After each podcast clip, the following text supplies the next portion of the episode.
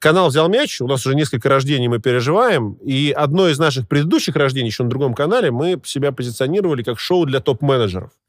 Потому что я знаю, что несколько топ-менеджеров нас смотрят, и вот мне с того момента у меня вот была мечта, чтобы э, к нам в гости пришел реальный топ-менеджер команды NBA, и мы с ним об NBA поговорили. И вот сегодня, друзья, у нас в гостях Ирина Павлова, которая 7 лет возглавляла Annexion Sports Entertainment. И тот момент, когда, например, я работал в Бруклин Нетс, Ира была, ну, не была, кстати, моим непосредственным начальником, но, Я, в общем... по-моему, ни у кого ну, не была непосредственным нет, нет. начальником. Э, В общем, мы сегодня хотим с тобой, чтобы ты нам рассказала, как лига работает, как она меняется, и у тебя, потому что есть уникальный опыт, ты видела и шевелила какими-то, мне кажется, манипуляторами. В общем, я, как всегда, это... Мы сегодня решили начать с интро, и я его гениально запорол. Ирина Павлова в Бруклин Нетс была большим топ-менеджером на протяжении 7 лет. Очень рад, что ты сегодня с нами. должен. Спасибо. Я проиграл? А на что ты поставил? Что я, что я запарю или что? Все нормально. Это вырежем. Как тебе выступление Бруклина в этом году? Ой, ну как, печально, печально. Это был как раз сезон, когда все должно было срастись, и ничего не срослось. Так что надеюсь, что еще следующий сезон Джо Цай готов финансировать ам, эти поиски победы в чемпионате, но, конечно, этот, этот год был печальным. Как-то уже, на самом деле, странно звучит э, фраза. Получается, что он что финансировал, как бы, ну, там, пару лет вот э, этот эксперимент там Кайри Ирвингом с Кевином Дюрантом, и что, еще один год можно в рамках таких условий это сделать? Ну, как не каждый хозяин готов там выкладывать 200 миллионов в год, да, за команду, которая выходит в первом раунде плей-оффа. Ну, как бы... Если, я думаю, в следующем году он они не выиграют, то... Не, просто мы и не знаем, просто это- как бы есть разные, есть разные руководители, некоторые, как, не знаю, условно Стив Балмер из Клиперс, он может сказать, я знаю, что там у нас эксперимент там лет на 5, на 6, я готов вкладывать много-много-много, готов, что это будет немножко отрицательно, но я вижу цель, не вижу препятствий. Просто мы, нам интересно, что такое вот, да, Ну, мистер да, вопрос, Цай. что такое немножко отрицательно. Вопрос, да. Когда еще там включается лакжери текс, и это все, ну, там как снежный ком, нарастают растраты, и, само собой, там это не последние миллионы у всех этих людей, но все равно они умеют считать деньги, и как-то, ну, не очень это все камильфо, если это все финансировать, а это ни к чему не приводит. Ну, как-то неудобно. Вы сказали, что было ощущение, что именно в этот сезон все получится, и снова не получилось. И мне кажется, когда был тот самый трейд, тоже было у многих ощущение, что вот все получится, и внутри клуба в том числе. Нет ощущения какого-то дежавю, что постоянно вот есть такое ощущение и не срабатывает. Вы сравниваете с э, бостонской сделкой вот эту? Нет, у меня такое впечатление совсем не было. А в этот раз, ну, я еще прекрасно знаю Шона и как он работает, general менеджера Nets. Это настолько обдуманная была стратегия, политика, чтобы эти ребята сами решили прийти в команду. То, что было при Билли Кинге, это, в общем, никто не хотел идти в Бруклин. Это надо Хм. было этого Дэрона Уильямса уговаривать, там, э, выгуливать и так далее. И, в общем, а он еще типа ломался. А здесь, чтобы, да, две суперстар или два суперстар, я не знаю, как это, чтобы Дюрант и э, Кайри Ирвинг сами сказали, что они хотят прийти в Бруклин, это, я считаю, заслуга Шона, то, что он выстроил такую репутацию у клуба и такую культуру, что эти люди сами хотели туда идти играть. Поэтому у меня эм, как бы, ну... А вы про какую сделку, кстати? Про Хардена или про Нет, кого? нет, про Бостон, что вы же сами А, сказали. окей. Да, нет, Бостон совсем другая история. Там все было это какие-то, я не знаю, последние вздохи утопающего. и Это было понятно, что ну как-то это ни к чему не приведет. Хотя имена вроде были большие, но не было чувства, что есть команда. А, Я ушла в семнадцатом году, тогда вот было именно чувство, что это не просто 15 человек, да, а это команда. Но, естественно, каждый general менеджер, мне кажется, самая большая проблема это насколько ты можешь сохранить культуру команды, повышая при этом профессион- профессионализм. Да? И когда там суперзвезды говорят, что я хочу к тебе прийти, ты им не говоришь, ну, я не знаю, насколько ты там в культуру впишешься, да, как бы, а может и нет. А, поэтому там отказаться нельзя было. Ну, а дальше уже вот разбираются с тем, что есть. Когда, э, честно говоря, не ожидал, что мы так быстро придем к той сделке бостонской. Я поэтому хотела уточнить, да. Обезоружить нас просто. Ну, то есть сразу, сразу. ну, а, вообще просто, да. То есть, Ну, на самом деле, вот, по-моему, вопрос-то был про сделку вот сейчас, это Нет, обмен нет. Хардера Хардена в Филадельфию. я говорил про босса. про- Нет, я в целом говорил про культуру Бруклина, что действительно она изменилась, и в том числе, как э, Брук... Нетс переехали из Бруклина в Нью-Джерси, и вот с тех пор, примерно как Михаил Прохоров стал владельцем, постоянное ощущение, что вот сейчас, сейчас, сейчас, вот этот год, но этого не происходит. И вот я про это ощущение дежавю говорю. Ты сказала, в этом году было ощущение, что все совпало. Вот ты, как никто, знаешь, вот сколько факторов вот, вот в этом вот совпало, сколько всего должно срастись. Да, вот ни, ни один болельщик этого не понимает.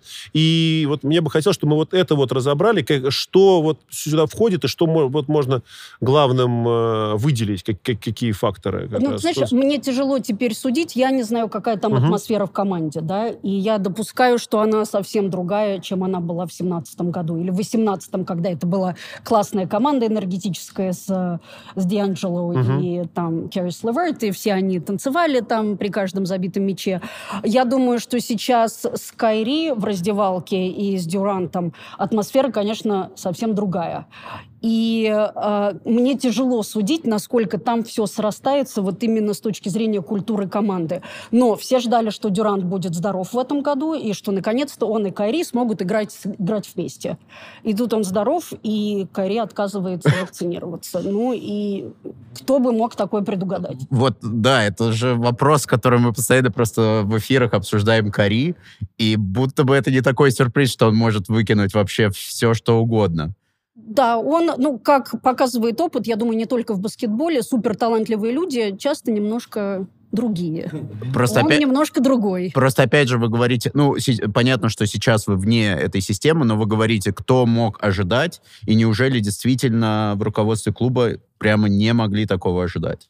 Ну, вообще, как бы про вакцинацию обязательную, да, никто ж не знал заранее, что Нью-Йорк примет такой закон, и что вот так оно все получится. Поэтому можно было предполагать, что Кайри где-то выстрелит, ну, не, не так, как надо. Но то, что вот именно вот так, это как бы никто, никто не ожидал. Да, Какой безопасный комментарий.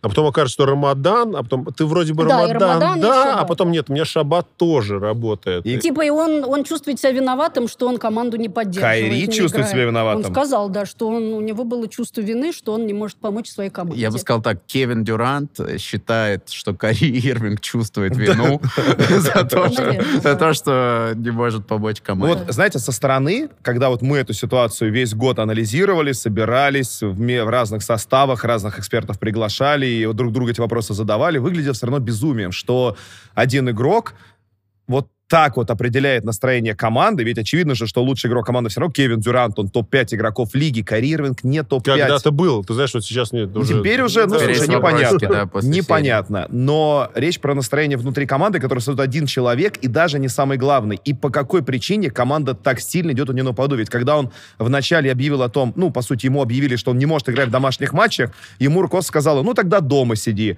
Пол зарплаты тебе будем платить, сиди дома, жди, когда мы тебя вызовем. Потом, когда все стало плохо, его вызвали, и он, ну, как бы тоже с переменным успехом, и этот эксперимент в итоге не сработал. Как можно так, вот с вашей точки зрения, как руководителя, так давать управление игроку даже не первой величины?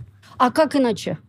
Мгм. А, а как иначе? Да, вот он там, любой игрок, да, такой величины может сказать там, я хочу, чтобы меня обменяли там, а сегодня у меня болит голова, я не буду тренироваться, а завтра я там поеду в Майами, например. Ну, как бы у них такие рычаги управления на менеджмент команды, что очень тяжело найти какой-то баланс, и я, если честно, очень сочувствую Стиву Нашу, которому, наш, нашему, нашему Стиву, Мы все сочувствуем ему, Потому да. что, да, как бы с такими эго общаться каждый день и говорить им, да, там, давай там 20 раз отожмись, или я не знаю что, да, и там останься на час после тренировки. Да, они пошлют тебя просто, и все, поэтому это тяжело. Потом как бы один человек, Кевин Дюрант или, как мы знаем, Леброн Джеймс, э, все равно ничего не решают. Нужна именно команда.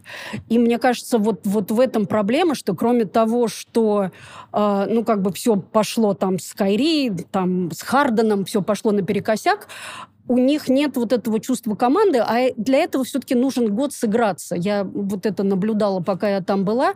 Какие бы талантливые они ни были, все равно год нужен на то, Просто чтобы им это- сыграться. Это, знаете, это забавно, потому что то же самое говорил после матча и даже по ходу серии с Бостоном говорил Кайри, говорит, знаете, нам так не хватало времени, вот мы, мы как бы хотели бы провести это время вместе и быть чуть более сыгранными, и ты сидишь, думаешь, у вас, вы вместе три года, только ты отказывался играть, это только твоя вина в смысле? Почему ты перекладываешь вину на какие-то обстоятельства, хотя это был твой выбор? И вот ты, ты сказала про то, что все, огромные рычаги давления у игроков. Мы тут тоже недавно это обсуждали. Вот мы, такое ощущение, что лига сильно меняется именно с приходом, например, ну, совпало это или нет с тем, что когда Адам возглавил лигу, Адам Сильвер, ведь это произошло уже в, тот момент, когда ты работала, да, ведь вы начинали, ты начинала еще Да, но это как бы чем больше им платят, тем, тем больше Вот- рычагов вот просто с давления. 10 года и до нынешнего момента они же стали, игроки стали еще более серьезной силой. То есть они все, которые... А, Мне кажется, да. Ну, плюс еще в американском обществе произошли такие социально-политические изменения, да, там с Black Lives Matter, вот это Мгм. вот все.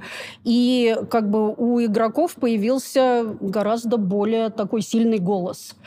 И плюс они как бы, да, ну, они понимают, там, тот же Бен Симмонс, да, или Харден, там, он перестает ходить на тренировки, и все. Говорит, вот я не, Не, Ирина, буду, да. я просто не могу, э, как бы вы же следили наверняка параллельно за тем, что происходит в НФЛ. НФЛ более крупная лига в Северной Америке, чем НБА, и там нет такого. То есть там даже квотербеки не могут себе такого позволить, хотя это вроде бы самая важная позиция вообще в американском спорте, самая влиятельная. Но там, если игрок какой-нибудь, там, условно, Антонио Браун объявлял, что там я там начинаю как карьеру бастовать, им говорили, пожалуйста, контракт аннулирован, до свидания, попробуй найти себе работу. Почему НБА так прогнулась?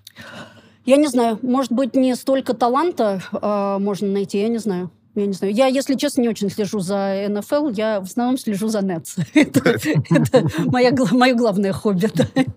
Ну, вы как руководитель наблюдали сами это изменение за те несколько сезонов, что вы там были, что все больше и больше власти у игроков, и все сложнее влиять на них.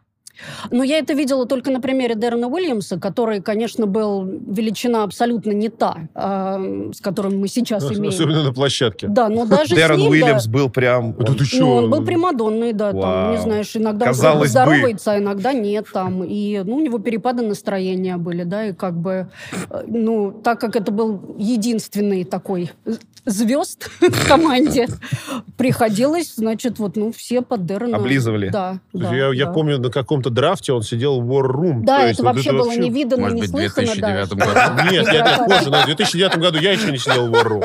А в- на каком-то это был, наверное, год, типа, когда Карася выбирали, 14 что ли, или 15 еще, то есть сбили, я помню, сидит, сидит Дэрон. это может быть прецедент на то, что это самый слабый игрок, который был самой большой примадонной вот в какой-то организации, да, то есть такая Ну история. если в слабую организацию взять кого-то более-менее сильного, да, то они уже царь на, на безрыбье, да, и рак рыба. Мне вот просто очень интересно, как, как это происходит постепенно. То есть вот есть менеджеры клуба, и они видят, что игроки имеют все больше и больше влияния. Разумеется, это обсуждается. Неужели любой разговор приходит к тому, ну а что мы можем сделать? Наверняка все равно обсуждается какое-то на них влияние, какие-то рычаги. Как это происходит изнутри? Можете рассказать нам? А, опять же, пока я была, у нас не было таких проблем, что, что делать с этими вообще высокооплачиваемыми суперзвездами. У нас их просто не было. Но я подозреваю, что Джейм Шон Маркс садится с хозяином Джон Цайм и обсуждает вот плюсы и минусы. Мы можем там, здесь поступить. И они решают, я думаю, вдвоем. Ну, или, я не знаю, там Стив Нэш участвует в этом или нет. Стив Нэш пишет как бы потом о решении. Максимум. Наверное. Ну, Стив Нэш тоже, знаете, интересно. Я это видела на примере Джейсона Кида.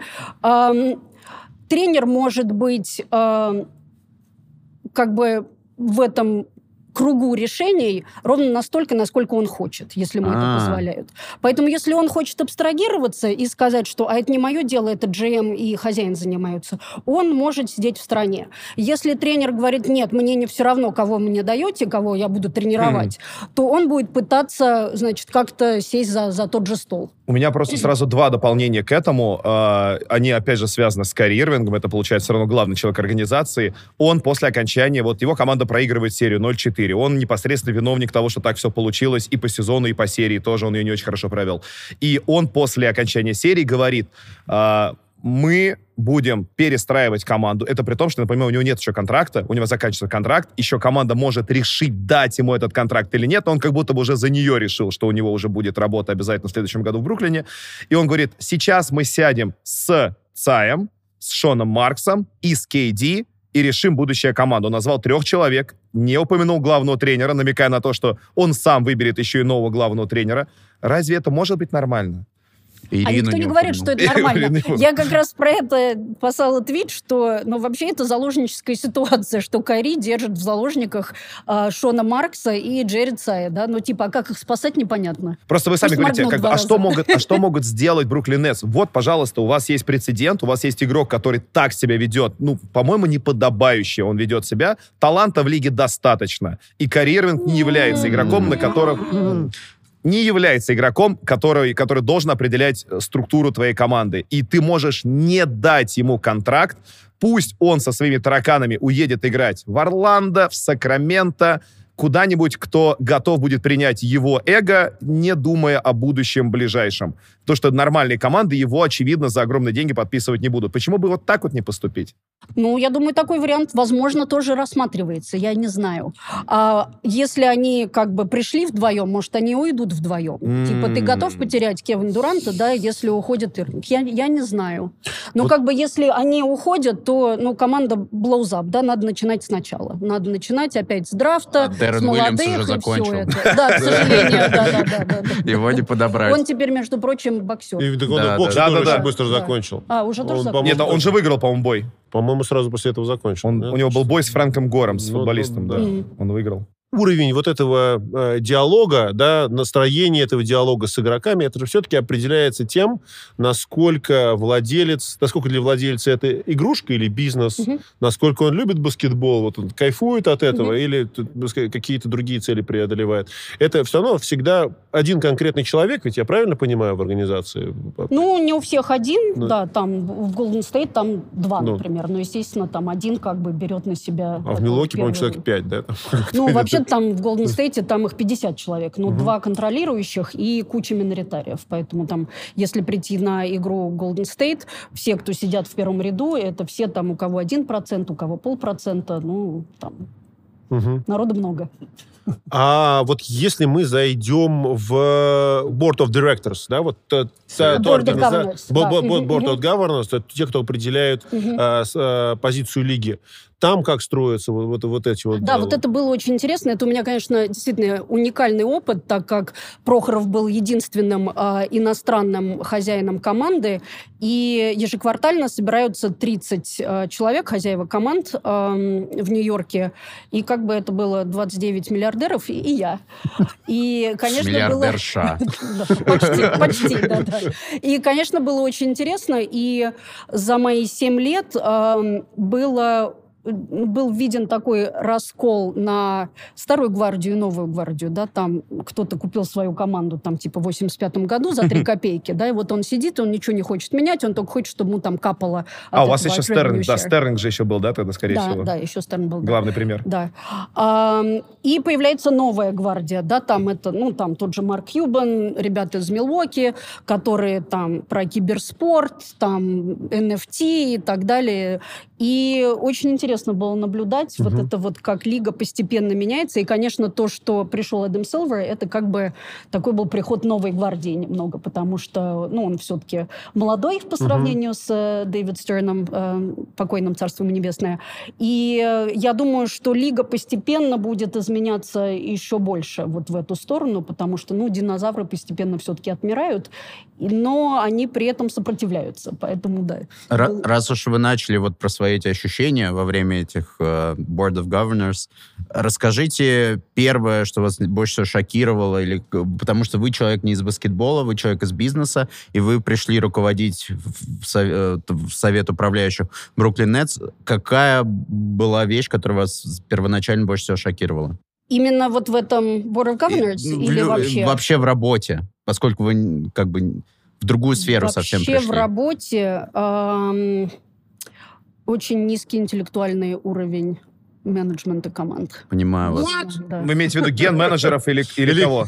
Кого именно? Именно в Нью-Джерси это, это просто, это просто спор, который у нас постоянно идет с Матеранским. Я всегда ему говорю, там, вот, там, этот какое-то глупое решение принял, этот не пойми, что. Он говорит, это миллиардеры, заткнись, Да, я- они не могут я быть глупыми. тоже пришла, что да, раз люди типа... Ну, это как думать, что раз все высокие, то все умные, да. Ну, да, ну, По-моему, если не одно и то же. богатые, Все, по-моему, все-таки не одно Ну, теперь я знаю, да. Раньше нет.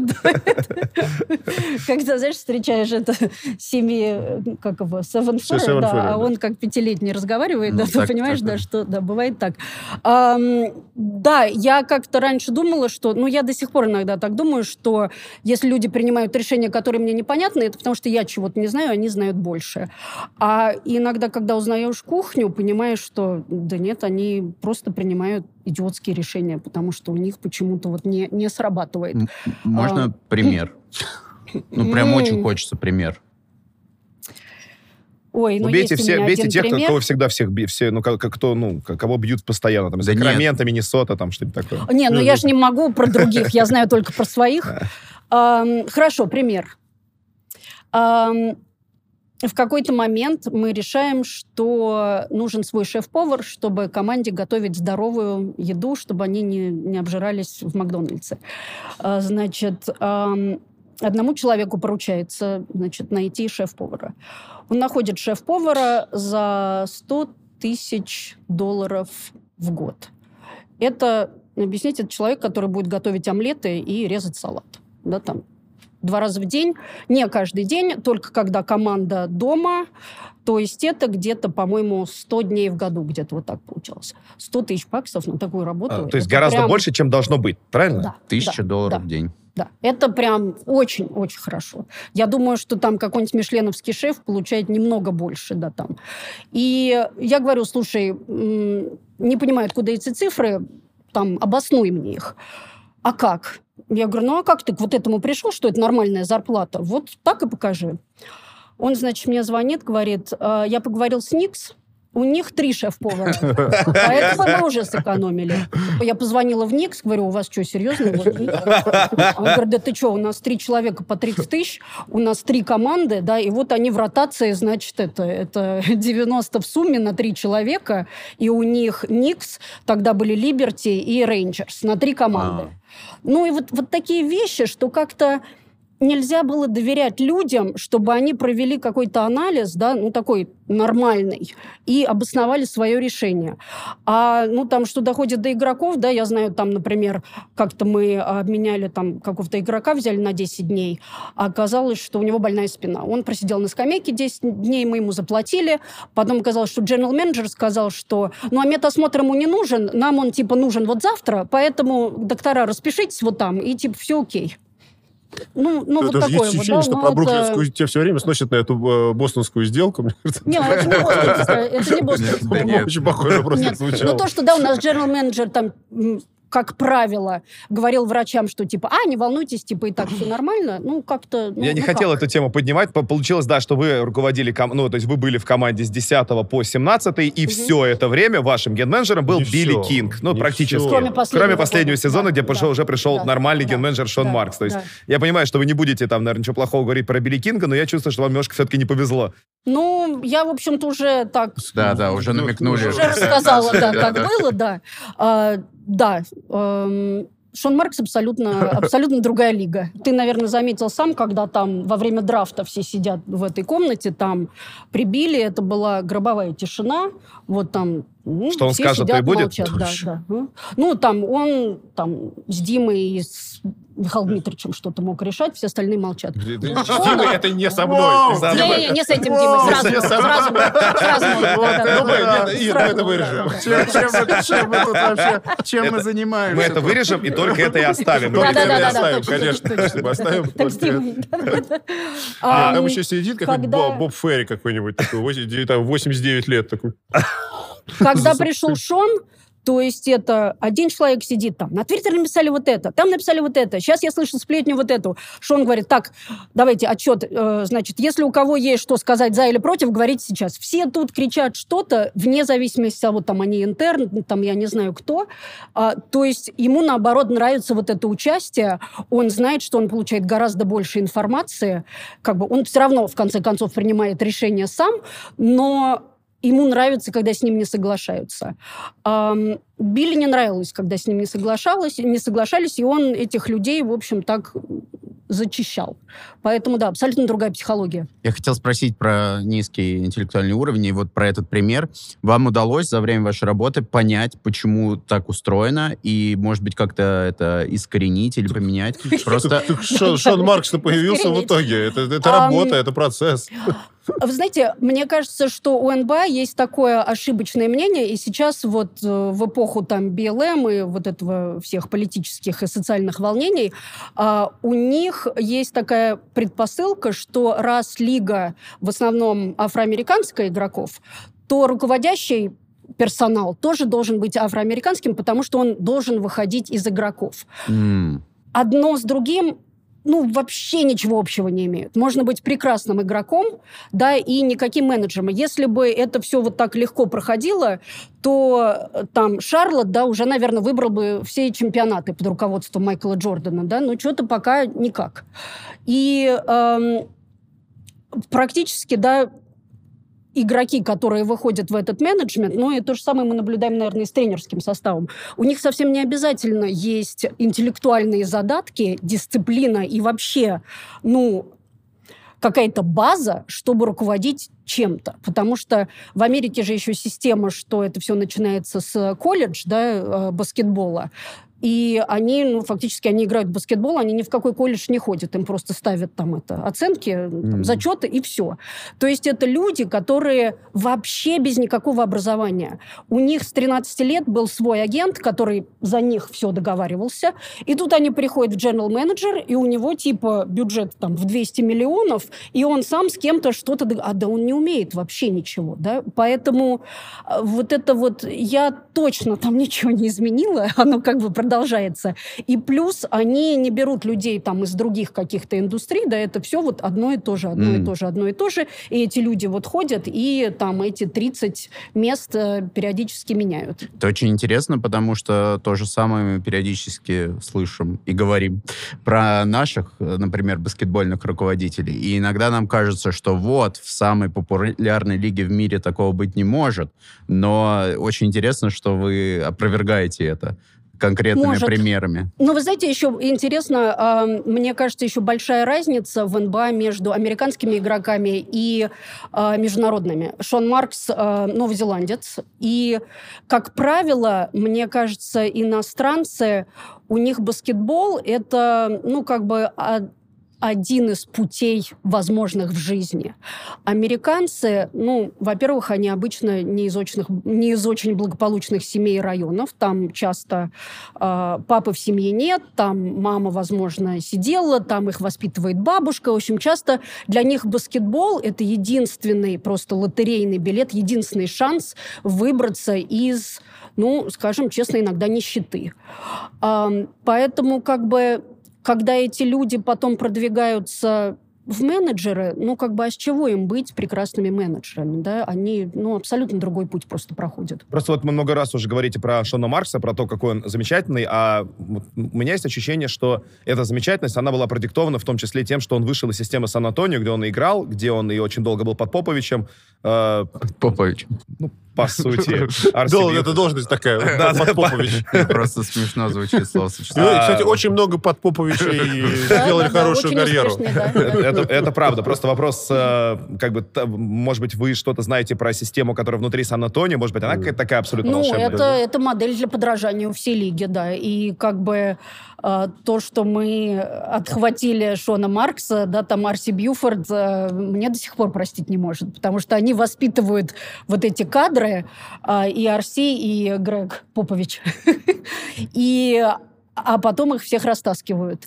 И да, это потрясающая система, и Шон ее привнес в Nets, это именно система, которая базируется на культуре. То, что должна быть у команды культура. Не просто, да, там, куча людей с прекрасной статистикой, а, которые там вместе вообще никак не, не сообщаются.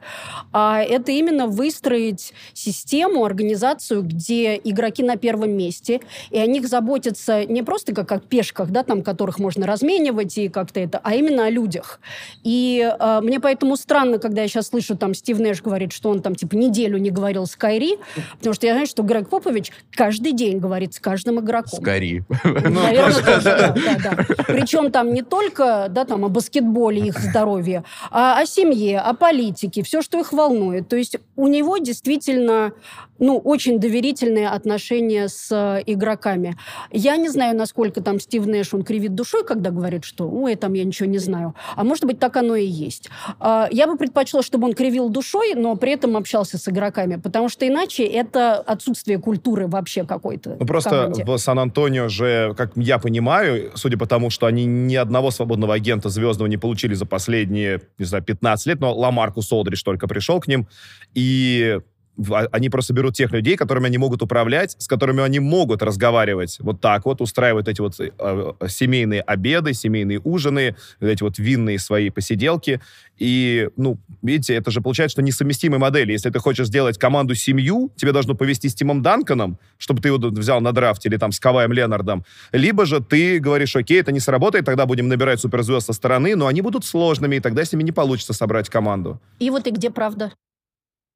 И 30 команд пытаются, каждый ищет свой сценарий. Вот Да, потому что да. ведь и... ведь Конечно, хочется, чтобы они управления. звезды были, и при этом посидеть могли, да, и, и чтобы все как семья было, да. Ну и все при этом довольны. собрать звезд, как показал пример этого Бруклина, тоже не И панацея. этого Лейкерс. Да, да, да, Лейкерс, да, да. пожалуйста. Возможно, было бы лучше, да, если бы осталась команда там 18 года с, там, с D'Angelo Рассел. Ну, как бы, когда ты general менеджер Нетс, да, и к тебе приходит Кевин Дюрант и Карри Ирвинг, ты же не скажешь, нет, я лучше D'Angelo Рассела поставлю, да, потому что как-то вот... И мы их любим, этих молодых, они классные, Керрис Ливерт, и, ну, все они, да, Джеред Эллен, классные ребята, но А вот этот вот фактор Нью-Йорка, вот мне всегда казалось, и, собственно, даже вот и раньше мне тоже в какие-то моменты приходилось отвечать про сдел- сделку про Бруклин. Я говорил, что, ребят, э, вот нужно, нужно встать вот в эти тапки, когда ты управляешь командой, которая находится в Нью-Йорке, и э, когда ты там, там не так уж ты не построишь ты команду из молодых, что типа давайте устроим процесс, типа подождем. Нет, это совершенно, Потому совершенно другое что давление. ты не продашь Потому билеты или почему? а, и, ну, ну, как бы, да, И даже не тоже. столько бизнес-интерес, да, как мне казалось, там, вот, ну, совершенно другое восприятие и от фанатов, и от медиа. Вот я как, как раз у Иры хотел спросить, что это такое, именно вот эта нью-йоркская отдельная атмосфера. Это Ну, так как я другой Так. не знаю, то я думала, что типа везде так. Ну, как раз, да. Как раз, когда пришел Шон, во время его собеседования, он сказал очень интересную вещь, которую я запомнила, что говорит, как вам везет, что вы в Нью-Йорке. Вы можете получить лучших врачей, лучших игроков, лучших там менеджеров, лучше. Потому что, говорит, в Сан-Антонио никто не хочет ехать. А я на тот момент думала, что вау, Сан-Антонио, ну, Арси Бьюфорд, э, Пять чемпионских типа, вот, да, титулов, все да. туда-то как раз и хотят. А он такой, нет, нет, не хотят, да. Поэтому есть свои плюсы, и есть свои минусы, да, есть побочные эффекты. А можно тогда про Сан-Антонио еще последнее, э, как раз уж так много связывает. Э, Бекки Хэммон, мне кажется, 10 лет была ассистенткой у э, Грега Поповича, очень долго. Она каждый год ходила на собеседование, там 3, 4, 5 собеседований в разных командах, и всегда все, там Буденхолцеры, Удоки, все получали работы. Она не получала, она ждала, она ждала, она ждала, она ждала, разочаровалась в этой истории, подписала рекордный контракт с, по-моему, Лас-Вегас Aces и стала самым высокооплачиваемым тренером в WNBA. Э, Вы ожидали другого сценария? Для вас это стало неожиданностью, что она не получила работу? Все-таки ведь вы же говорили уже про то, что BLM, началось это вот влияние, что должна быть какая-то диверсификация таланта по всему. Неожиданностью нет. У нас была интересная ситуация, когда мы взяли, господи, как его звали, брата-близнеца? Э, Коллинса. Да, да, да, Джейсона Коллинса, который первый вышел э, в открытую, что он гей. И все такие, да, мы тебя поддерживаем, это классно. И никто ему работу не предлагал. М, пока его не взяли мы. Поэтому все на словах очень красиво, да-да-да, мы там за женщин, эмансипацию, там, т-т-т. А когда доходит до дела, да, всегда найдется что-то... Ну, это, опять же, по большому счету, это мужской клуб, да, НБА. Женщин очень мало. Они аутсайдеры. Поэтому не могу сказать, что меня это удивило. С другой стороны, когда Бекки Хэммон начала как бы еще в самом начале своей тренерской карьеры проходить э, собеседование, я волновалась, потому что, знаете, если первая женщина главный тренер, если у нее это не получится, ну это все, это будет вот, потому что женщины не могут, женщины не умеют, вот видите, у нее не получилось. Ну, так же, как примерно с Кокошковым было, первым европейским тренером НБА, что теперь э, после Вот. того, как он провалился, следующий будет очень не скоро. Да. Ну и вот, да, поэтому обидно, что не сложилось, но я надеюсь, что все к лучшему, в первую очередь для Бекки. А вы чувствовали на себе то, что это мужской клуб? И Да. то, что какая-то идет э, недооценка вас или просто какое-то Ам, пренебрежение? Да, чувствовала. Не от всех, естественно. На уровне НБА гораздо меньше, чем на уровне команды. Но, опять же, все зависит от человека. А, Там с некоторыми там, тренерами у меня были прекрасные отношения, с некоторыми нет. Не хочу вдаваться в подробности. А Билли Кинг в этом как-то виноват, в том, что вас кто-то кто вот не ценил? Да, виноват. Как и во всем остальном. Теперь можно. Нет, ну, скажу вам честно, я знаю, что там, на примере конкретного человека, если кто-то из команды Билли Кинга общался со мной напрямую, ну, так, по-дружески, это считался предатель. Да. И там, типа, меня называли там шпионом, что я шпионю, чтобы доложить Прохору. Я говорю, простите, это вообще-то моя работа, да? Вот меня сюда взяли шпионить. Я не шпионю, я все делаю открыто. Если я прошу что-то мне рассказать, показать, это не шпионская деятельность, а мне за это вообще-то зарплату платят, да. Звучит э, так, что вы вот это время, что работали в Нетс, не только занимались развитием клуба, но и вам приходилось как-то встраиваться и лавировать между Кингом, командой, вот это вот. Не было такого ощущения, что ну, меня не за этим сюда брали? Ой, хороший вопрос. А, вообще, я должна сказать, что я не баскетбольный человек. Да. Я занималась бизнесом. Поэтому то, что мы сейчас говорим столько про баскетбол, это вообще не, не моя стихия. Ам, а повторите вопрос. вопрос был очень хороший. Вопрос был очень хороший. Может, я на него ответила случайно. не было ощущения, что вы занимаетесь не тем, ради чего вас взяли. Как бы, что вам приходится лавировать между всей этой историей. Да, было. Э, э, Это, Да, это- было. это сильно расстраивало, это сильно мешало тому, для чего вас, собственно, и взяли, развитию клуба. Вы знаете, я в какой-то момент э, поняла, что я толком не знаю, зачем меня взяли, потому что то, что я пыталась сделать, мне не давали. Ам, Поэтому, да, было часто тяжело, и оглядываясь назад, я вообще-то иногда в шоке, что я там проторчала 7 лет, потому что, ну, как-то, когда идешь адреналин, и все время думаешь, что вот сейчас, сейчас вот оно что-то будет лучше. А, Да, было тяжело, и в первую очередь потому, что это как бы я себе взяла на заметку на будущее, что когда приходишь э, в организацию, нужно чистить всех сразу пока ты ни с кем не подружился, пока никто не вошел в доверие. Их всегда можно взять обратно. Но я пришла в команду, которая была лояльна предыдущему хозяину. Ага. И который у нас тогда был миноритарием.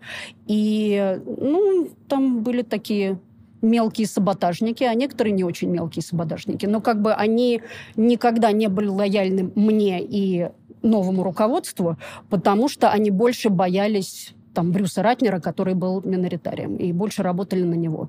То, что я это видела и как бы докладывала, ну, на это никто не обращал внимания. То есть в Бруклине вы не стали их сразу, грубо говоря, зачищать, а вы как-то пытались найти общий язык, и это вы считаете ваша ошибка.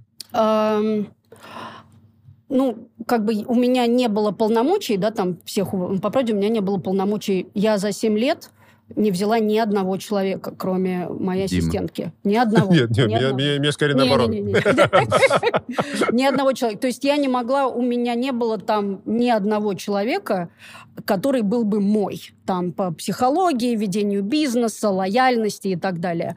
Я просто для себя сделала ну, такую заметку, что если когда-то у меня еще будет такая ситуация, это нужно обговаривать сразу, что я буду набирать свою команду. Потому что так получилось, что за 7 лет я работала с людьми, с которыми мне было абсолютно не по пути. И убирать тоже не могли, да? Убирать не могла. Звучит как суперсложная история. Слушай, Да, слушай, сложно. Я, И я как- сейчас понял, никогда об этом не задумывался, что вот мои вот эти вот полтора года в качестве, я отве- отвечал за международные продажи э, разных прав НЕЦ, и у нас где-то год ушло, на- чтобы понять, что прав, которые можно реализовать э, в Европе и в России, у НЕЦ нет. Нет. Они все принадлежат э, лиге.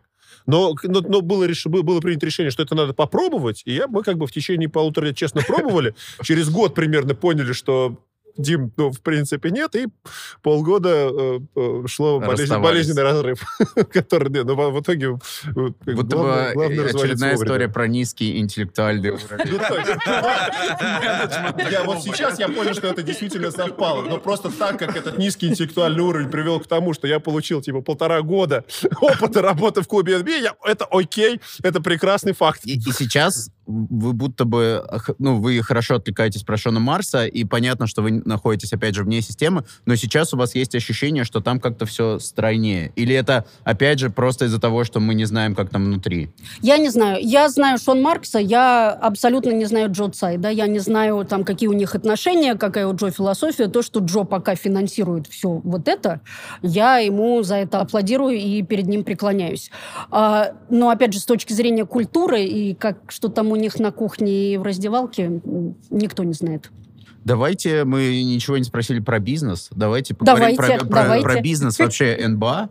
И, ну, опять же, здесь, из Москвы, условно, это кажется какой-то уникальной системой, машиной по зарабатыванию денег. Опять же, так ли это изнутри, что там все так здорово отлажено, что... Там очень интересно отлажено. Там э, и меня, и э, Михаила Дмитриевича на первом же заседании этих Board of Governors удивило, что у них там немножко социализм. Прям вот повеяло от каждого по способностям, каждому по потребностям. И было очень интересно за все это голосовать, так как лига делится на как бы команды э, больших рынков. Это фактически только Лос-Анджелес и Нью-Йорк, а все остальные мелкие. Дотационные регионы. Даже Чикаго, и Вот. Фила- даже Вот. Чикаго и Филадельфия мелкие? Все считаются, да, Вау. кроме Нью-Йорка и... Правильно говорю? По-моему, да. Ну да, ну, наверное, там Да, можно самые как большие, Атланта да. тоже довольно, но, Но все, а, меньше. да. схема выстроена так, что команды из больших рынков а, могут только отстегивать в копилку. Дотации они не получат никогда, вне зависимости от того, как у них идет бизнес. А более мелкие команды, ну, из более мелких рынков, мы, я помню, голосовали в один момент, что типа какой у них должен быть уровень дотации, либо их выводить в ноль, либо в 5 миллионов. Я думаю, как М. классно, вот так можно ничего не делать, а в 5 миллионов тебя Есть, выведут, да. есть Сакраменто И, естественно, прочие, бывшие, да. Бывшие социалисты, там, пионеры и комсомолки, типа меня и Михаила Дмитриевича, этому очень возмутились. И главное, и он, и я на разных а, заседаниях сказали, что это вообще социализм, и вот это вот первый постулат коммунизма от каждого по способностям, каждому по потребностям. Дэвид Стерн тогда сказал, как, а когда я это запишу? Да? Это гениальная история. Это гениальная история. А вы голосовали, получается, то есть вот все эти годы, да, каждый год вы голосовали за разные поправки, которые там принимать или не принимать. Помните ли вы, может быть, какую-нибудь интересную поправку, за которую вы проголосовали, но которая не была принята? Нет, так не вспомню. Я вот помню одна поправка, которая обсуждалась, э, прям дебатировалась. А, мы, значит, вот эти вот 30 человек, это большой круглый стол. И первое время все сидели по алфавиту, по названию команды. Команды? То есть я была между... Атлантой? а, нет, Нет? я была между Denver Бостон? И Dallas Mavericks. А, между- У а, меня по- справа по- был Кьюбан, М. да. А потом нас посадили по эм, городам.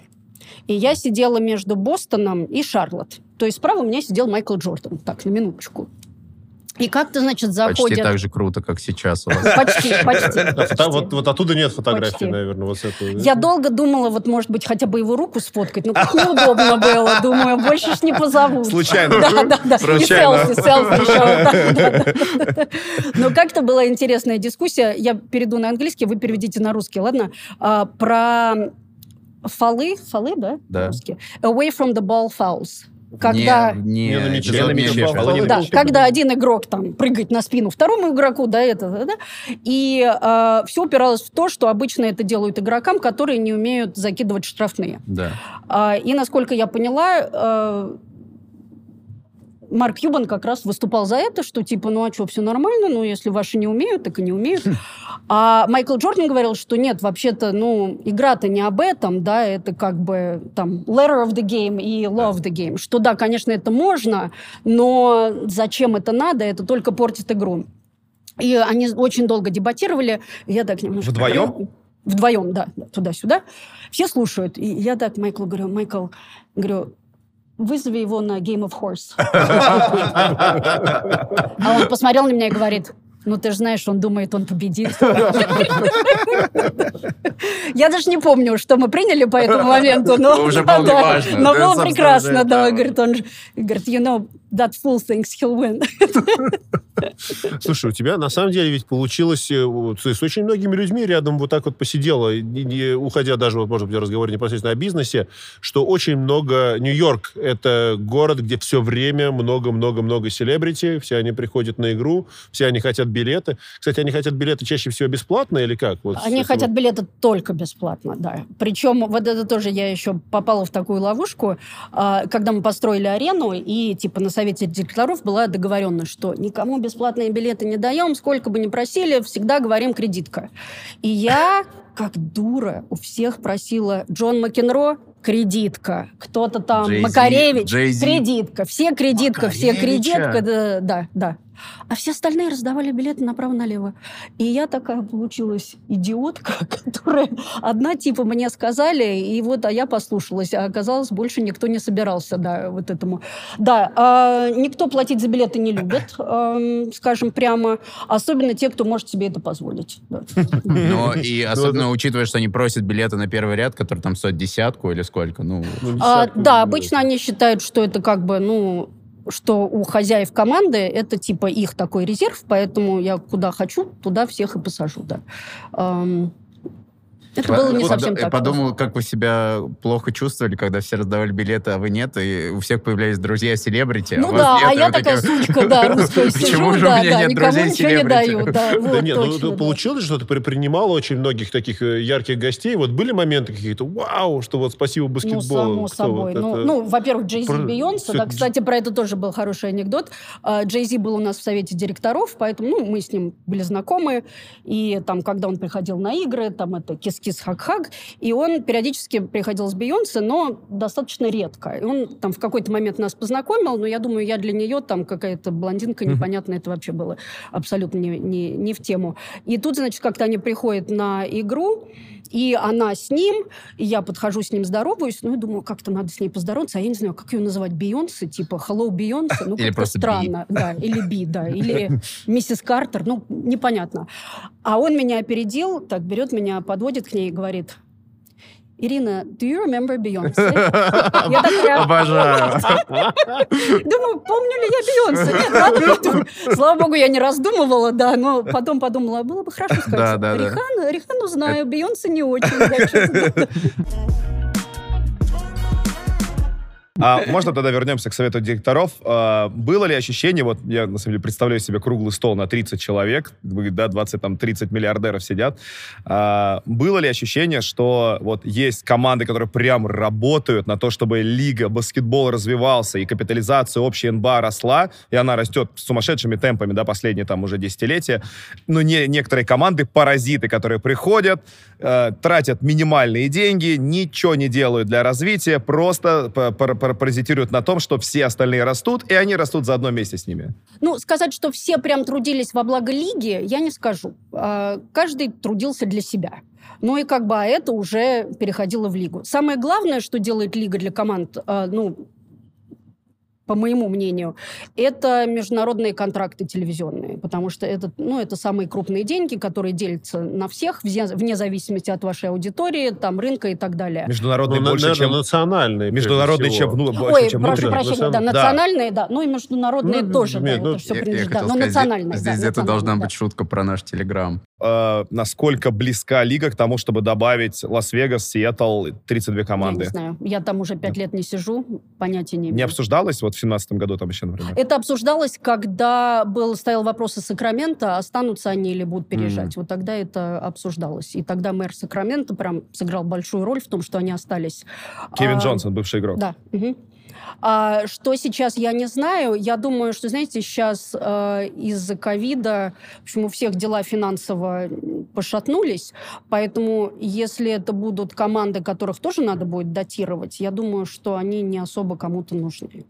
Но, с другой стороны, каждый раз, когда образуется новая команда, они делают взнос в общую копилку. Да, там 5, 4, там 4, 4, 5 миллиардов долларов ты просто должен, грубо говоря, тогда получается, что я просто не знаю, я в бизнесе не очень, и то есть, как я себе это представляю, образуется новая команда, там, условно, в Лас-Вегасе, то есть люди собираются, организуют баскетбол и, по сути, вносят в НБА там 4 миллиарда долларов. Это же... Я не знаю, какая сумма. Я думаю, не 4 миллиарда. Ну, может, 2 а, миллиарда, окей, да. Ну, Я думаю, Нет? там не в миллиардах, а в миллионах. А. Да, ну, не уверена. Окей. Потому что они же как бы не покупают бренд, да, они создают новый. Ам, ну, Просто да, что, преп- фактически Нет, так. что препятствует? Почему это не является как бы обязательным каким-то условием? Почему на расширение не идет э, лига? Ну, как-то лига должна проголосовать и решить, им это надо или Мгм. нет.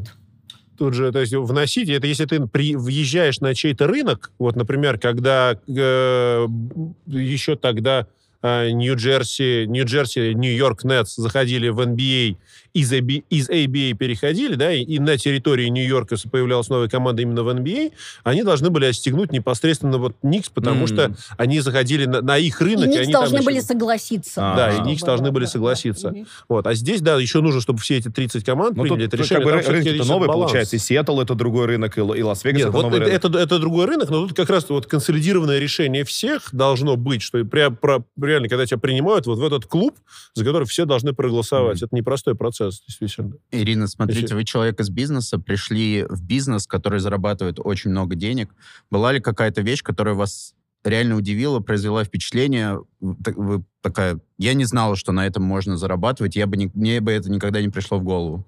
Ну, вы знаете, вообще-то я пришла в бизнес, который тратит очень много денег. Когда я там была, он не так уж много зарабатывал.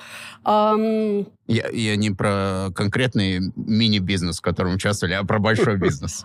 Про большой бизнес. Про лигу в целом. Ну, для меня это уже в самом конце моего пребывания там э, было, ну, это скорее такой поколенческий вопрос, чем бизнес. Для меня абсолютно было дико, что люди готовы платить деньги, чтобы смотреть, как другие люди играют в видеоигры. Вот это вот для меня до сих пор остается немножко А в чем... загадкой. я- Киберспорт. мне, мне всегда этот вопрос, мне всегда эта тема э, забавляла. А в чем разница между тем, как ты смотришь, как очень хорошо человек играет в видеоигру, в которую ты тоже играешь, и то же самое ты смотришь, как человек играет на площадке в ту игру, в которую ты тоже играешь? Почему это такое Ну, большое... я попала, да, на од- одно мероприятие, я уж не помню, во что они играли, по-моему, Call of Duty, да, и вот, значит, темная арена, да, вот это все, там сидят где-то там 10 человек на этом большом экране, вот это, и все сидят вот так в темноте 12 часов. А, Был прекрасный уикенд в апреле, там солнце, птички поют, и все сидят и на это смотрят. Мне это странно. Это все-таки не живая игра, это видео. Ну, говорю, опять же, для меня это было откровением. И я еще пришла, я говорю там э, ребятам, которые это организовывали, я говорю, ну что, насколько все приходят, типа часа на 2-3? Они говорят, ты что, день. 12 часов сегодня и 12 часов завтра от звонка до звонка. А, вот это меня Но удивило. они болеют за свои команды, там они все-таки тоже не все 12 часов играют. Там какие-то болельщики болеют за одну команду, какие-то за другую. Почему это всплывает в разговоре? Взял мяч киберспорт. У нас потихонечку развиваемся. есть ответ. Для меня вот это удивило. Но, опять же, это больше поколенческий вопрос, А чем- если в плане баскетбола что-то, что вас... В плане баскетбола, да не Поразило. могу за- сказать, что что-то сильно поразило. Ну, конечно, уровень зарплат просто запредельный а, по отношению там, к любым другим зарплатам, да, это... м, но как бы, когда в этом купаешься, уже переда- перестаешь этому удивляться, как бы, ну вот да, оно так есть, люди зарабатывают там 20 миллионов в год. да, за- Причем за ваше время же очень сильно поменялась максимальная зарплата игрока. То есть у нас ваш, ну, то есть когда вы пришли 10 год, это сколько там, не знаю, 30 миллионов максимум, то есть сейчас это уже 50. Да, там сильно изменилось. Сейчас я не вспомню формулу, когда НБА подписала новый телевизионный контракт национальный, и Да. он сильно возрос. Там, там была возможность договориться с профсоюзом игроков, чтобы вот эту вот кривую роста зарплат, ее немножко выровнять. Но они не согласились, сделали это скачком. Потом, по-моему, пожалели, потому что получился очень большой разрыв между высокооплачиваемыми Потому что и- они получили Golden State, потому что Дюрант перешел, и они просто э, потеряли интригу на три года совершенно, Может быть, это. в том числе. Да. Да. Мне, мне, честно говоря, очень хочется еще поговорить про тех селебрити, которые приходили, А. и какие интересные истории Ну, были конечно, в Бруклине. король- Просто ты... король у не, нас вот, был ты, вот все-таки про да, принца да, тебя. да. Ну, то есть, нет, Да, подожди, теперь же не будущий король. Но теперь-то он уже, они же, э, это самое, от- отреклись же. Нет, В итоге. Подожди, это не... Ну, при Уи- Уильям и Кейт, они же ушли из семьи, алло, нет? Нет, так, ну, Дима, Алло. Дима, Дима. Нет, это я, это я путаю. Гарри, это аргумент. Это решающий аргумент. А, Да, да, да. Нет, на, них нам наплевать, нет. А Вильям были и Кейт Уильям пришли. Уильям и Кейт пришли абсолютно потрясающие. Да, у них был визит в Нью-Йорк. Они хотели по- пойти на игру. К сожалению, мы в тот день играли с Кливлендом, поэтому нас Леброн размазал просто по стене. Причем э, первую половину э, мы их развлекали ужин, там вся их это эм, команда. А, и я так все следила за, за счетом, ну и мы так шли нормально. А потом на вторую половину мы спустились вниз, значит, их рассадили и начали смотреть. И Леброн тут включился, ну и просто... На был, шоу Леброна, конечно, то есть да, они было пришли, да? Прям, да, они пришли смотреть Леброна. Уильям Кейт показывал вот это Леброн, т И, в общем, да, как-то было не очень неудобно. Но они были очень интересные, очень милые. Там благодарили 50 раз за все, что нельзя сказать о многих других селебритис, там, которым там давали билеты за бесплатно. И еще было смешно. В самом конце я сидела рядом с Уильямом, и он говорит, так вкусно пахнет попкорном, хочется попкорн. И я такая, ну вот у нас тут стоит, типа, под сиденьем, ну давайте я вам новый принесу. Он говорит, не-не-не, боюсь, у меня в зубах застрянет. Будущий король Англии говорит мне. Я говорю, ну вы вроде уже со всеми отфотографировались, поэтому уже можно не волноваться. Он такой, ну давай. Значит, достает, предлагает мне. И я такая, ой, нет-нет-нет, я не могу, я боюсь, в зубах застрянет. И на следующий день во всех газетах была фотография, вот, значит, это предлагает, справа у него сидел Дикембе Мутомбо, этот огроменный, Да, бывший игрок, и такая огроменная рука Дикембе Мутомбо в этом пакете с попкорном, да. Я думаю, могла бы быть моя отманикюренная рука, да, да, но нет. Ну, у тебя классно, у тебя на, на аватарке в Фейсбуке по-прежнему так и Да, да, стоит да, эта мы сидим с Кейт, такие болтаем ни о чем, да, чу- да, Чудесно совершенно. С будущей Не, королевой. это был, конечно, такой удивительный опыт. Один мой друг из Нью-Йорка, мне нравится, он всегда говорит, ты не понимаешь, то, что ты встретилась с ними, это самое важное, что произошло в моей жизни. В смысле, в его. В его да, в его жизни, а не в моей, да. Я думал почему-то, что это вот, я не знаю, про Пола Маккартни, например, твое поколение. Пола Или Маккартни вообще- я мало общалась. Да, ну я знаю, что он приходил и не А, раз. Да, Да, да, да, да. Ну, мы тогда Ну. сфоткались все вместе, да. Ам, ну, так, наверное, с Джейзи я общалась больше всех, потому что он был в совете директоров, да. Ну, и вот, конечно, э, принц с принцессой, Ну, это это было... да. А тогда- Как часто, как часто Джей Зи говорит рэпом? Просто говорит Вообще не говорит. нет. Он вообще с прекрасным чувством юмора. Оч- очередной карточный домик Еще было очень бы. смешно, когда мы строили арену, и он был в совете директоров, и а, этот э, девелопер и наш миноритарий Брюс Ратнер, ну, он, ему там было за 70, и он категорически отказывался от концертов электронной музыки, потому что там наркотики, т.д., там надо вызывать скорую помощь, это ужасная статистика. Не всегда, кстати. И вообще сказал, что типа у нас будет zero tolerance, если кого-то поймают с наркотиками, все, черный список, вообще на арену никогда не пустим. Джейзи такой сидит, говорит, и чё, и марихуану тоже. Вот такой, Джей, да ты делай, что хочешь, да, это не, не волнуйся, да, тебя не- в черный список не внесут, да. А Но, надо сказать, ты был на его первом Конечно, концерте? конечно. Я Столько первый. марихуаны в воздухе я вообще не видела и не нюхала никогда. Даже, А где даже- вокруг. Даже на Уолл-стрит в Вся обед. арена, Даже вся на арена просто обед. была в Просто как бы первые события в Барклey Центр, сколько, 7 подряд или 10 дней? Семь, да, Се- семь- семь семь или дней восемь, подряд было да. 7 Да, концерты восемь даже, Jay-Z, да, мгм. и все были солдауты. То есть у нее одна из маек висит, что типа солдат, солдат, солдат, И солдат. там на первом вообще, там людей слева не было, там все были свои, там все И- были и- приглашены кем-то. А да, теперь, да, кстати, получается, что если ты значит лекарство просто. Люди, Да, по-моему, сейчас- уже можно вообще, Да. да, никто Так не, вот я сейчас, я же был Да вот весь в- Нью-Йорк, да, вообще. Я был да. в феврале, Мгм. и просто на каждом углу пахнет лекарством. Да, Просто лекарством, да, да, кровололом. А, продолжение тогда темы про звезд. Кто может быть из вот звездных игроков, не знаю, может быть, Мэджик Джонсон, вас поразил именно как э, бизнес-человек? Потому что, как мне кажется, Мэджик очень успешным стал бизнес-исполнителем. Может, кто-то еще? Или это заблуждение? Сейчас Эм, как-то вот не скажу. Никогда не задумывалась над, над этим вопросом. Я больше читаю э, там новости, как кто-нибудь из них погорел на какое-нибудь вложение в какую-нибудь винодельню. Про это По-моему, Тони пишут. Паркер как раз, да, да, да. А, ну, по-моему, более успешного, да, чем, чем Майкл Джордан и Джордан Бренд, по-моему, нет. Не знаю, что Мэджик Джонсон делает, да. Ну, Он просто, он же владелец, э, один из владельцев Доджерс, а, окей. в том числе бейсбольной Ну, пока не команды. продал, не заработал. Так что... Мне кажется, Доджерс и вообще, вот, э, на самом деле, вот профессиональный спорт, это очень часто не столько бизнес, сколько, правда, клуб.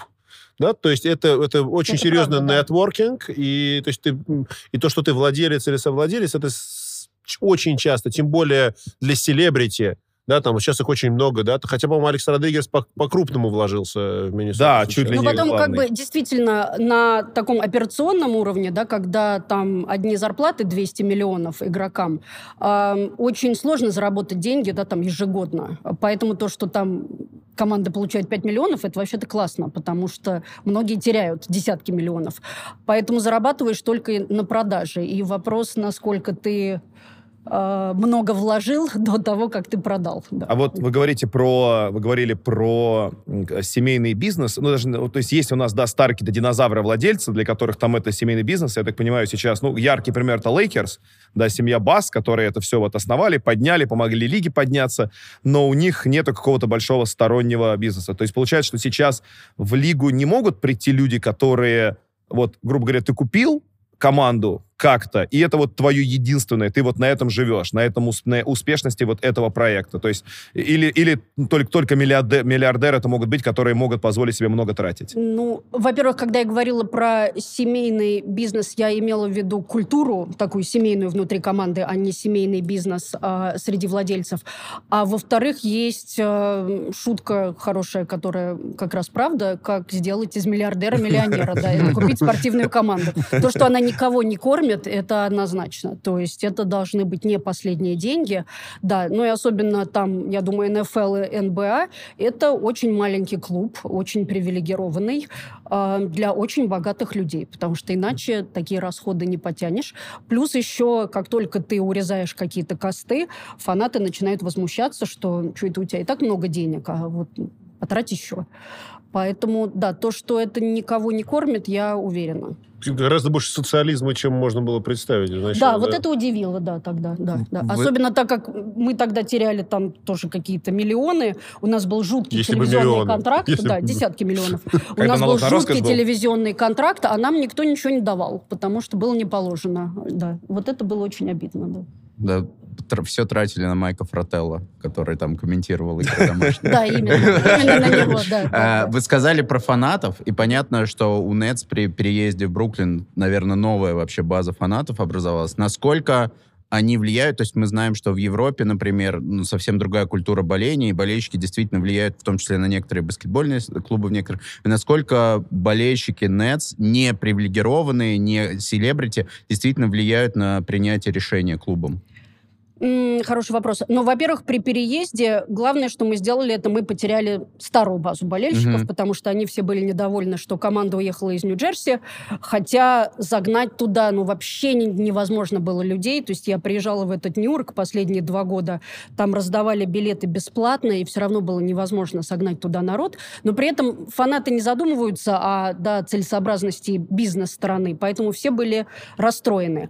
А как бы вот такого, что мы пришли в Бруклин, и прям вот сразу у нас возникла фанатская база, такого тоже не было. И только вот сейчас, я думаю, последние 2-3 года, что вот, ну, есть какой-то костяк, их все равно очень мало, таких вот die-hard болельщиков. И как я когда пришла, знаете, ну, со всеми беседовала, там, советовалась, а как себя как вести? лучше, как лучше спонсоров, как лучше болельщиков, и все говорили, ну, лучше всего выигрывать игры, и тогда и спонсоры придут, и болельщики придут. И, естественно, там, когда приходят большие звезды, то приходят болельщики. Но как только команда играет плохо, ну, многие из них отваливаются. Поэтому мы в какой-то момент, в общем, приняли такое, ну даже это не от нас исходила инициатива. А, среди наших болельщиков был парень Бобы, Бобби Эдемека, который а, возмутился тем, что так мало на домашних играх наших болельщиков. В основном другой команды приезжей, и купил за свой счет 40 билетов и сказал, так, приходите все вот в эту секцию, билеты бесплатно, вы должны быть одеты в Нетс и громко орать за команду болеть. И так он сделал, наверное, игр на 10. И так родилось то, что сейчас называется Brooklyn Brigade. Это, ну вот действительно такая семья крутых болельщиков. Они все друг друга знают, они дружат. Сидеть с ними невозможно, потому что они такие шумные.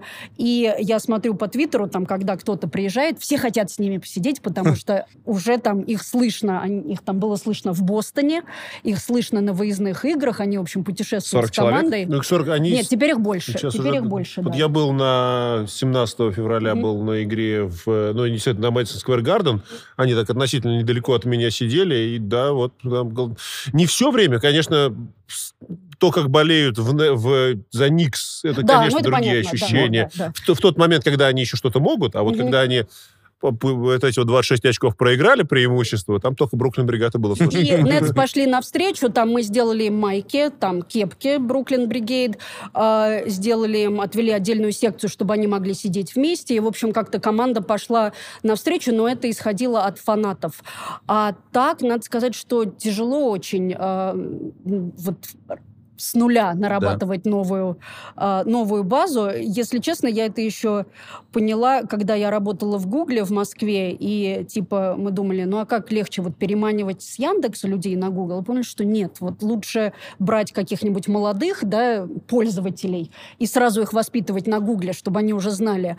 И то же самое с баскетболом я увидела, что если кто-то болеет за Никс 30 лет, ну они не пойдут. Ну потом какой-то фанат, да, если там ты вдруг меняешь, меняешь команду.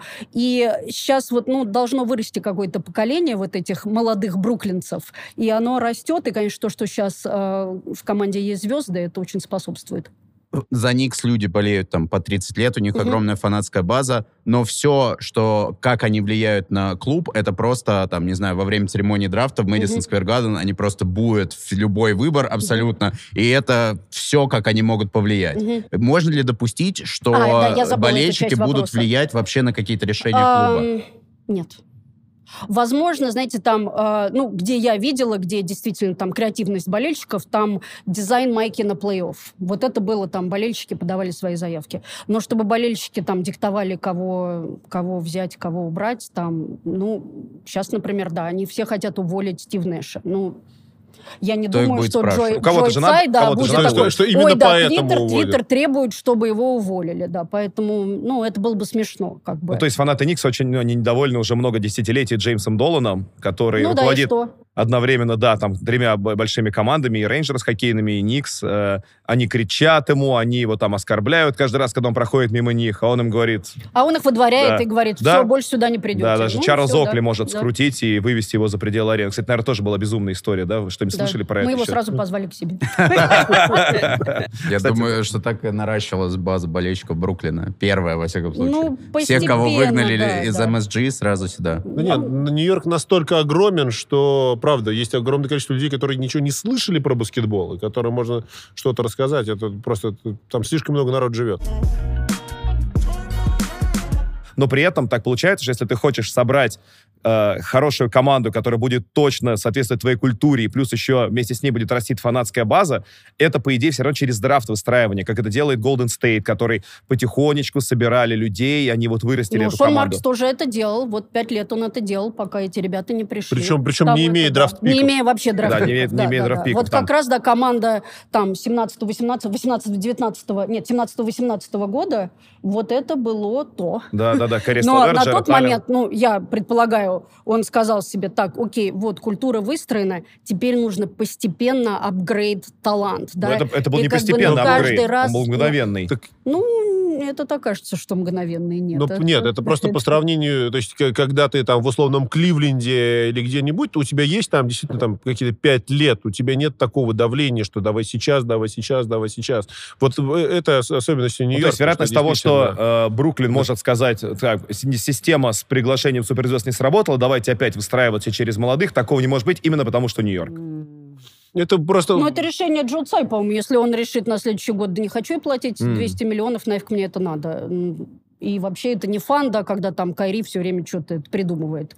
Ну, все. Ну, то есть, по сути, от решения дать кон- контракт Кайри сейчас в ближайшем межсезонье и какой это будет контракт, по, по сути, мы таким образом поймем, какая стратегия у Бруклина на ближайшие там несколько лет.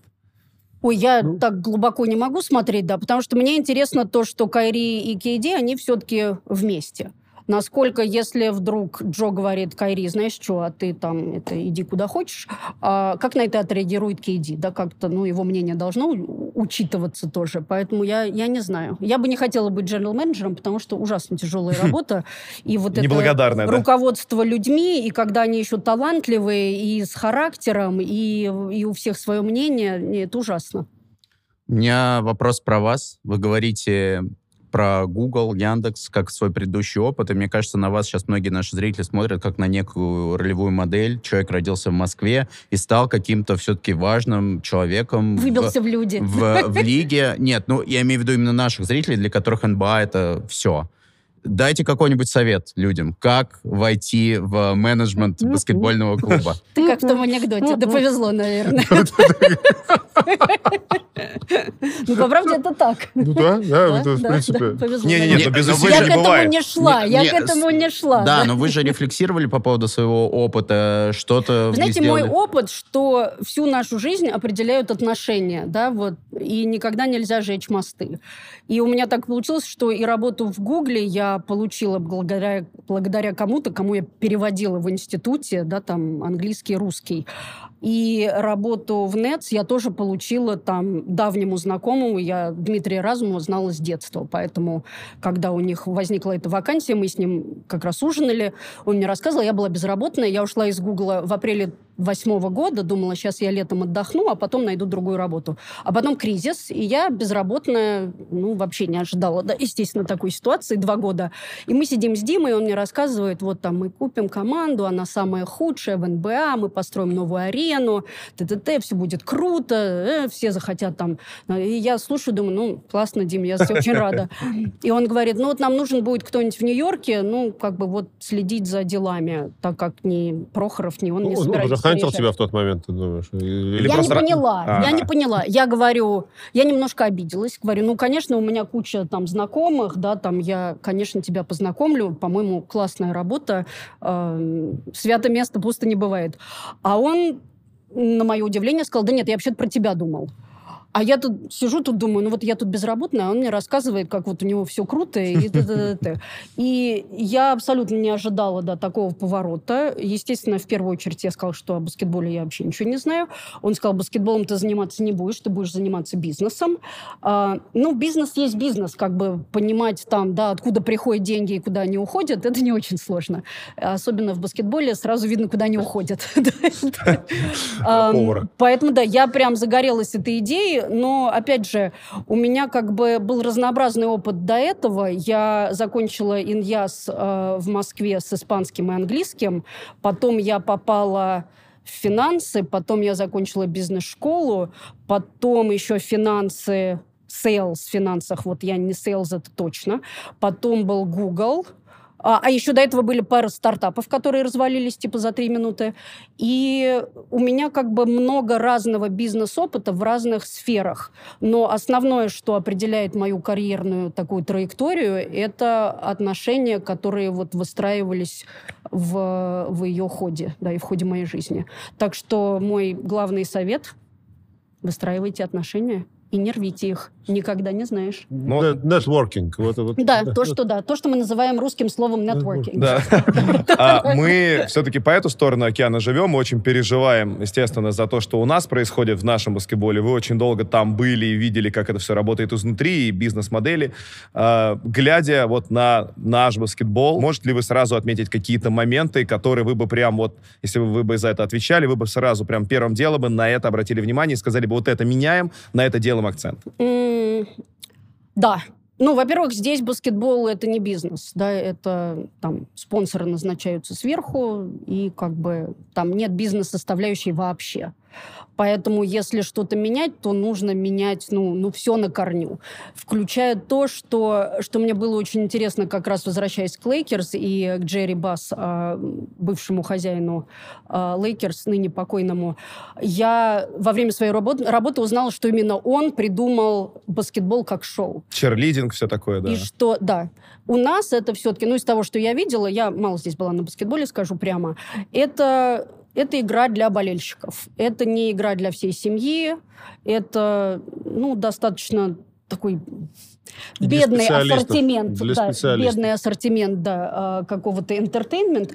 Что в Америке делают потрясающе, это то, что игра это как бы это как поход в кино, это как поход в театр на Бродвей, и как бы конкуренты это все вот эти вот э, различные способы развлечь семью. И у них есть все там для женщин, для детей, вкусная еда, какие-то конкурсы, там эти cheerleaders. И туда приходишь как на праздник. Вне зависимости от того, как играет команда, ты все равно там получаешь удовольствие от, от присутствия там. Из того, что я видела у нас, у нас этого нет. И у нас нет вот, э, ну, не выстраиваются именно вот эти бизнес-отношения, где там нужно продать пакет спонсорам, нужно там, я не знаю, там, развивать какие-то отношения. Да, поэтому менять все можно, но как бы статус Было бы желание, пока, да? пока всех устраивает, поэтому да. Я тут пыталась предложить свои услуги, mm. э, как-то что, поделиться тем, что это, я видела. Это... Особого отклика я не получила. Да, особого отклика я не получила. Ну, я говорю, статус кво всех устраивает, поэтому что лезть на Я как раз хотел про это спросить. У вас непростой, как вы рассказываете, но супер интересный, супер полезный опыт. Если вам поступает предложение, вы не задумываясь на него, соглашаетесь, допустим, от другого клуба НБА? Или все-таки есть какие-то вещи, которые могут перевесить, и вы скажете нет? Вы так говорите, как будто у меня прям телефон если... до, до нет, с утра нет, до ночи если, разрывается. Если вдруг. Um, если честно, я сколько, наверное, 25 лет прожила в Америке. А, я жила в Лос-Анджелесе, Сан-Франциско и Нью-Йорке. Это не очень моя история. А, поэтому, Ого. если вдруг меня позовут и скажут, вот тебе, ну вот мешок денег, вот отработай два года и уходи на пенсию, конечно, я бы прислушалась к такому предложению. Но просто так, как сейчас говорят там, а что ты не валишь? А, а, а что там делать? А, просто так идти куда, абы куда, не, мне не интересно. Ну. Что-то ну, должно быть либо такое трансформационное, а я уже много сделала в этом, поэтому меня как-то тяжело удивить, ли, либо чтобы уже потом уйти на пенсию и больше не думать о том, что надо, надо зарабатывать. У нас э, нет мешка денег, взял мяч. У нас есть мешочек, поэтому если... Ну, если, если много что... мешочков, если много мешочков... Вова, Вова, что-то сейчас пошло. Нет, я просто к тому, что, ну, как бы... Вдруг нам удастся Маленький кошелечек, На наш звонок Ира отреагировала... Ну, я уже отреагировала на ваш звонок. Столько вам полезной информации дала. Это правда, это сто процентов. Как с Бейонсе здороваться. Главное, не забыть ее, потому что я лично ее все время с Рианой путаю. Вот был бы неловко. Точно, да. Да это вообще вообще странно.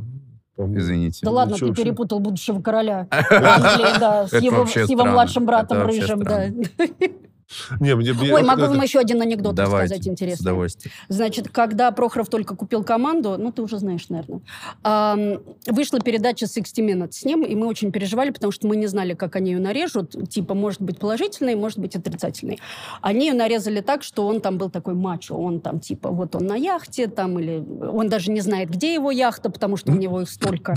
Вот он здесь с Калашниковым, вот он занимается там этим своим единоборством, как оно называется? Да, Скау да. И, в общем, все прошло на ура, все в восторге, ой, какой, значит, классный человек. И, оказывается, эту передачу э, активно смотрели во всех тюрьмах американских. И посыпались письма от заключенных. А я принимала всю Прохоровскую почту. И вот это было очень интересно. Я прям ждала с нетерпением каждого понедельника, когда мне это приносили. Я уже узнавала конверты, значит, из этих мест э, отдаленных. И предложения были очень интересные. Один, э, ну, в основном писали, что типа, я вот сейчас отсижу, отсижу и выйду за тебя играть, только вот заплати мне адвоката. А я тут типа первый парень на площадке, вот в моем отсеке. Один написал классную фразу, я даже поделилась э, Прохором с ней, он так усмех, усмехнулся. Э, значит, дорогой господин Прохоров, у нас с вами так много общего. Мы оба любим адреналин и приключения. Я сижу пожизненный срок за убийство. На этом параллели закончились. Но самый смешной был, и он писал несколько раз, значит, он был э, под впечатлением, что все русские друг друга знают, и, а у него роман типа с Анной Курниковой, потому что там как-то он ее видел на каком-то чемпионате, она на него посмотрела, и он понял, что между ими А, проскочила... а, Это не был. Энрике Иглесиас, да. да? Вот, Из значит, тюрьмы. и он каждый раз писал одно письмо Прохорову, а второе письмо Анне Курниковой, чтобы и писал указания. Господин Прохоров, пожалуйста, передайте Анне, пока Энрике не смотрит. Писал достаточно долго, да, очень прикольно было.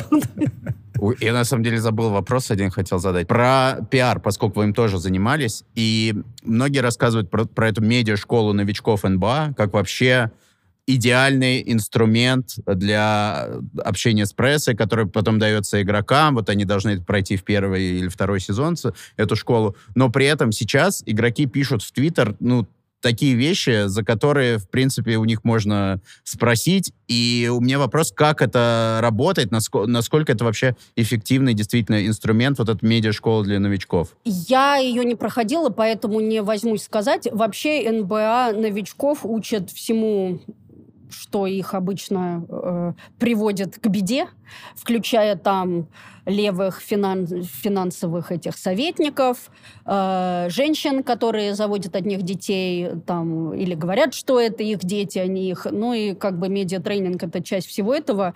Я думаю, что когда они приходят в НБА, им 18-19 лет, и тут на них свалился контракт там в 3 миллиона, или сколько сейчас руки сплатят, я не знаю. Ну, много, короче, чем они до этого получали. Им все это абсолютно пофигу, и это в одно ухо влетает, в другое вылетает. Поэтому то, что я по правде э, присоединилась к Твиттеру, чтобы смотреть, что пишут наши игроки, потому что мне э, кто-то все время приходил заспанный на тренировку, и мне кто-то сказал, ну, естественно, он заспанный, он до 4 утра сидел на Твиттере. Я такая, о, надо посмотреть. И я И зашла смотреть. Нет, слава богу, тогда у нас таких проблем не было. И я зашла всех посмотреть, и я поняла, кстати, про низкий интеллектуальный уровень. Я вообще не понимала, что они пишут. То есть, ну, это был абсолютно другой язык. Ам, да, и боюсь, что мало что изменилось. Ну, да, теперь некоторые на этом зарабатывают деньги, но пока гром не грянет, мужик не перекрестится. Да, нет, сейчас просто игроки, если он написал какую-то глупость, э, там, естественно, не используя там никакие знаки препинания, не используя там предлоги, просто там набор слов. Если там что-то плохое, он потом скажет, меня просто взломали. Какие проблемы? Ну, да, не знаю. Но как бы им периодически рассказывают, что вы выстраиваете свой бренд, да, там у вас есть агент, там не порти свой бренд, да, вот этим. Вот ведите себя так, чтобы спонсоры хотели вам дать денег. Ну, говорю, молодые ребята, они А, кстати, знаете, вот я, я просто слежу очень за НФЛ, да, параллельно, и каждый год очень большое влияние, внимание там в новостях рассказывается про то, как проходят эти вот руки-симпозиумы, когда собираются молодые игроки, и там какие-то бывшие игроки, тренеры, они выходят и говорят, если вы, у вас, да, у вас появились первые деньги, вы хотите купить себе машину, купите одну. Хотите купить себе огромный дом, купите один, там, как бы, а, смотрите в будущее, то есть не пытайтесь потратить все деньги сразу. Ну, на чужих ошибках не учатся. Я как раз, когда только пришла на работу, у меня было несколько звонков от бывших игроков Нетс, которые хотели прийти, прочитать лекцию именно об этом. Не повторяйте моих ошибок. Ну, все за плату. Они такие, ну, это мы и бесплатно можем рассказать, да, спасибо. Но на чужих ошибках не учатся, и, конечно, это им абсолютно кружит голову, когда они приходят, и эти деньги, плюс у всех у них еще там свои дружки из там high school, колледж, там, где они играли, начинается всем по золотой цепи, всем вот это вот э, грил на и да, и Это потом из денег какого нет. колледжа, интересно, набор друзей, которым нужно тоже грилз. Это и- from the hood. Да. From the hood, мне кажется, да. нет? Ну, Большинство, то есть, да. да, там, Тайшон Тейлор вспомни, да. ага. Тейшон Тейлор, ничего себе, да, да. Ну, это как раз мы Не, я- взяли на драфте. Это один из да, да, таких да, да. самых таких, да, ярких примеров, да, как да. раз. Он не сел еще, нет? Возможно. Он давно не играет, это точно. А, спасибо огромное. Да, вот, ну, Спасибо вам, что тут- позвали. Было очень интересно.